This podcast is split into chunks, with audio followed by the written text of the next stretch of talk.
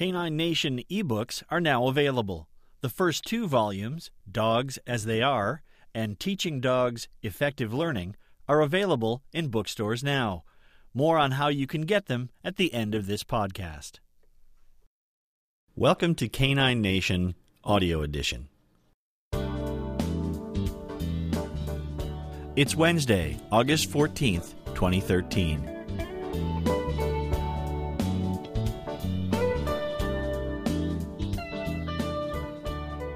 Canine Nation is a regular feature column that runs on the Life as a Human online magazine.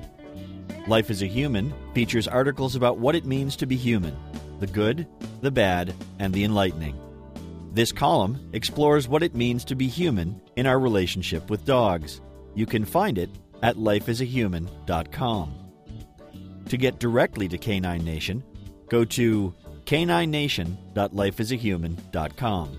A complete archive of all the Canine Nation articles can be found there. Hi, I'm Eric Brad. Canine Nation is about learning, understanding, and living successfully with our dogs. Modern animal training techniques based on behavioral science can produce amazing results in working with our dogs. Whether your dog is a loved family member or a working dog, a canine athlete, or a trusted companion, Positive training techniques based on science can help you enjoy a more productive and fun relationship with your dog. Join us as we explore the many facets of living with our dogs and taking a fresh look at how we work with them. Whether it's taking a closer look at everyday issues we share with our dogs or busting long standing myths about training and dog behavior, I hope you find something useful in each of the Canine Nation articles. We're glad you're with us. Now, here's this week's installment. Dogs, the best friend we hardly know. Depending on who you choose to believe, dogs have been an intimate part of our human experience for 40,000 years, or 12,000 years, or 6,000 or fewer years. Perhaps our close ties with dogs are an even more recent phenomenon. It seems almost ridiculous in our 21st century lives that we don't know more about our canine companions. They live in our homes, they sleep in our beds, they play with our children, and they bring us so much joy. How is it that we know so little about them? Fortunately, science has taken an interest in dogs, and our research into them is growing each year. Around the world, behaviorists, biologists, geneticists, and psychologists are taking a closer look at dogs. Work started in the 1930s has evolved into the science of ethology, the study of animal behavior. Newer sciences such as neuroethology are taking a biological approach to looking at the evolution and function of the nervous systems of our dogs and how they affect behavior. After centuries of folklore and guesswork about how and why dogs do the things they do, science is beginning to shine a light on the inner lives of dogs and what we are finding is both surprising and, in a way, expected. Unfortunately, what we often see in popular media like television and movies only repeats the same inaccurate folklore that we have dragged with us about dogs for decades. Science rarely gets the opportunity to enlighten us and educate us about what dogs really are and what they might think and feel. So, I was delighted recently when I found out about a conference being put on by the Society for the Promotion of Applied Research in Canine Sciences, or SPARCS for short. I consider myself lucky. Lucky first because I live only a few hours' drive from where the SPARCS conference was held, so it was practical for me to attend. But perhaps more importantly, I consider myself lucky to have met Prescott Breeden who runs Positive Pack Leader Dog Training in Seattle, and the organizer behind the SPARCS Conference. Prescott and his team were able to bring eight of the world's foremost canine scientists and researchers together to talk about what they had learned. Perhaps the most fascinating aspect of the conference for me was the amazing diversity of viewpoints offered by the speakers at this conference. From starkly clinical assessments of the genetics of dogs and wolves to consideration of their thoughts, emotions, and perspectives on their environment. the sheer volume of information presented in the more than 15 hours of talks was breathtaking. Not all of the speakers agreed with the conclusions of other speakers. There was not consensus on some common issues facing dogs in the modern world. And that is as it should be.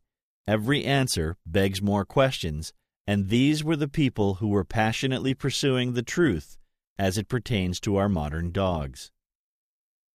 One of the more fascinating talks for me was given by Dr. Raymond Coppinger, Professor Emeritus of Biology at Hampshire College.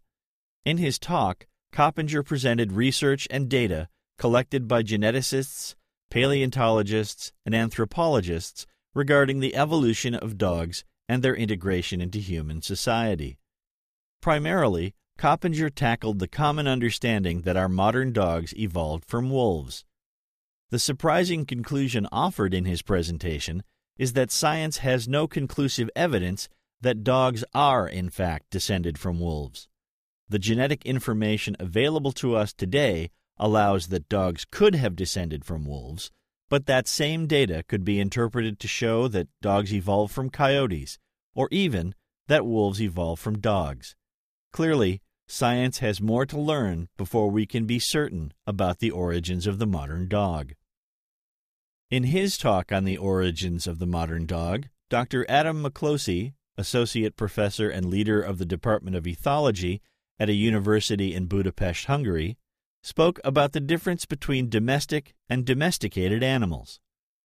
Domesticating an animal requires that humans become an important selection mechanism in addition to the environment in order to shape the future genetics of a species. Clearly, the modern dog is one of the earliest examples of human influence and selection in shaping a species of animal regardless of the dog's early genetic origins. Inasmuch as we have shaped the evolution of the dog, Dr. Miklosi also suggested that the integration of dogs into human society may have functioned as a selection pressure on us as well, making humans and dogs co evolutionary partners, with each species influencing the development of the other. But dogs are more than mindless biological machines. This point of view was well represented at the conference.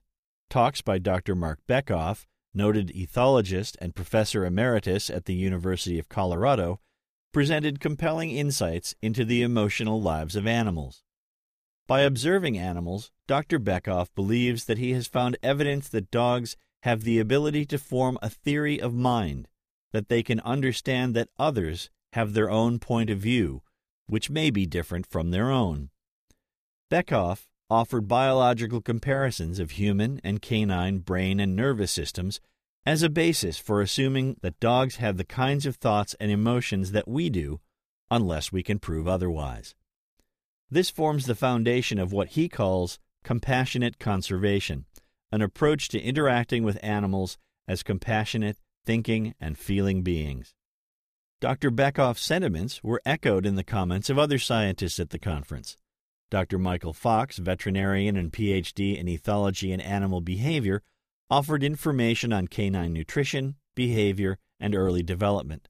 Dr. Alexandra Horowitz, professor of psychology at Barnard College, Columbia University, shared some of her research into canine cognition and problem solving based on data from her canine cognition lab at Columbia.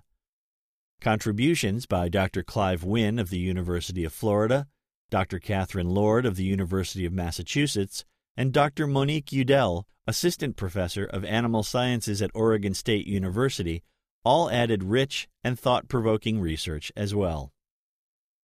As someone who works with people to help them teach their dogs, sometimes called a dog trainer, I often have an on the ground viewpoint that deals with the daily struggles of living with modern dogs. Jumping, nipping, disobedience, not coming when called, and other unwanted behaviors are all a part of my regular interactions with dogs and their owners. The SPARCS Conference gave me a chance to step away from all of that and just consider the dog for itself its origins, its behavior, its biology, and its place in our larger society. Much of what I learned will impact how I work with dogs and their owners from now on. It was surprising to me to learn that about 70% of the world's dog population do not live in homes with owners. These are the village dogs that scavenge and attempt to survive in many parts of the world. Even more surprising was the statistic that only one out of 20 dogs in the world will live past the age of one year. Learning about the various ways dogs have integrated into different human societies worldwide highlighted an incredible adaptive talent that we sometimes take for granted in our dogs. I believe that Prescott Breeden is onto something with his SPARCS conference.